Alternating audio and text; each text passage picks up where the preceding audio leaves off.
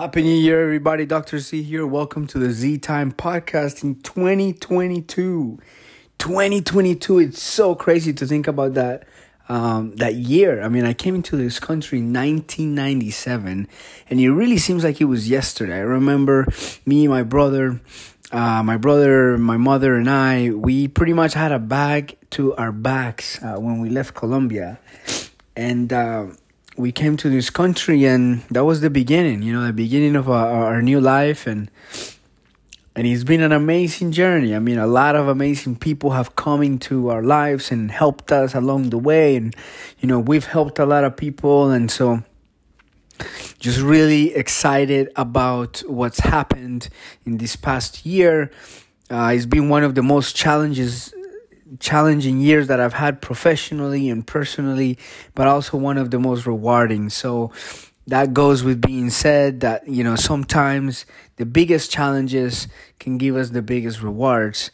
And so, as this year kind of comes to an end, and now we have a new beginning, a new year, and it's really, really exciting for me and for all of us to be able to start thinking about prosperity.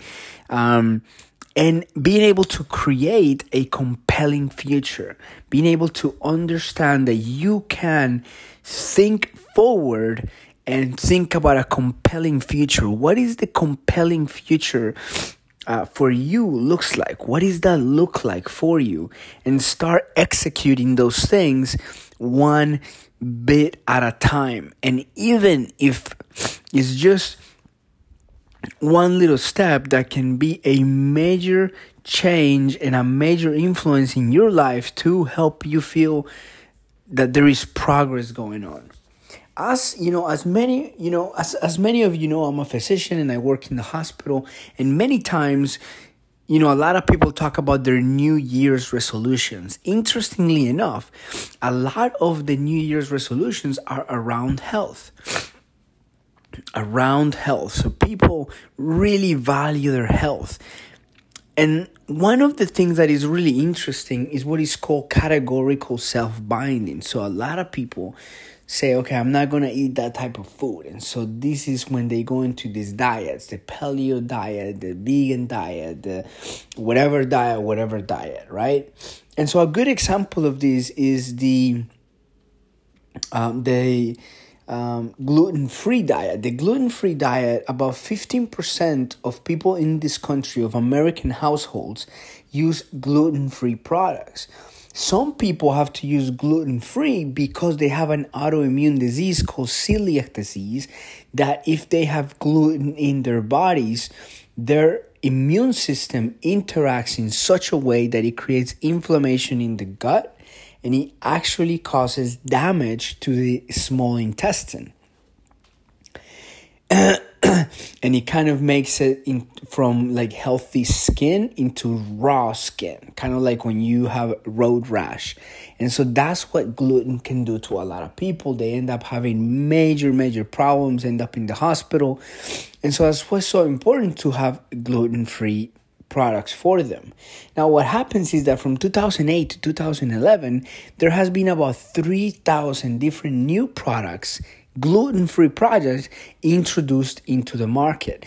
A lot of people have chosen to do gluten-free to be able to avoid the consumption of like high calories and low nutritious carbohydrate food.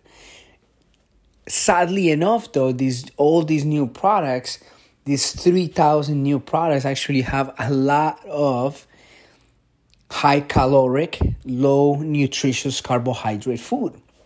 So initially, what was working for people to have gluten-free diets is not working anymore because of the introduction of all of these products that have pretty low nutritious and high caloric carbohydrates, which increase the consumption of this so that people buy more.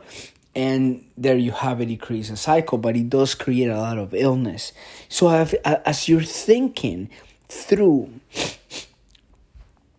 your compelling vision of what this year is going to look like, and if you think to yourself, okay, what would a perfect year look like a year from now for me, right?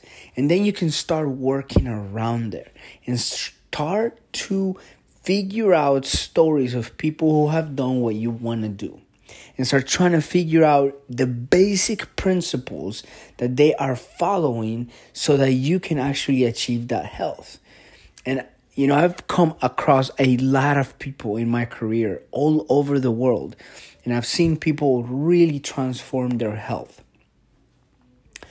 And I can tell you that it doesn't matter where you're at with your health, there is always something that you can do to improve your understanding of what's happening and what you can do about it and how you can manage and prepare for that situation for you and your family.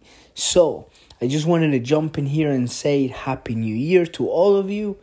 And I really, really, really, really hope and wish all the best for you and for your families this whole new year. And I hope that you take a little bit of time to think about what compelling future you have for this year. Look, we got to get up in the morning excited about the future, excited about what we're going to do in the future. And I think that's really, really important. And we know that's really important from neuroscience studies, that it's really important to have that. So what is going to make you excited this next year? What are you going to do that's going to make you excited? All right, everybody, that is it for today. I hope you guys have a phenomenal day. Until next time, Doctor's here. Take it easy.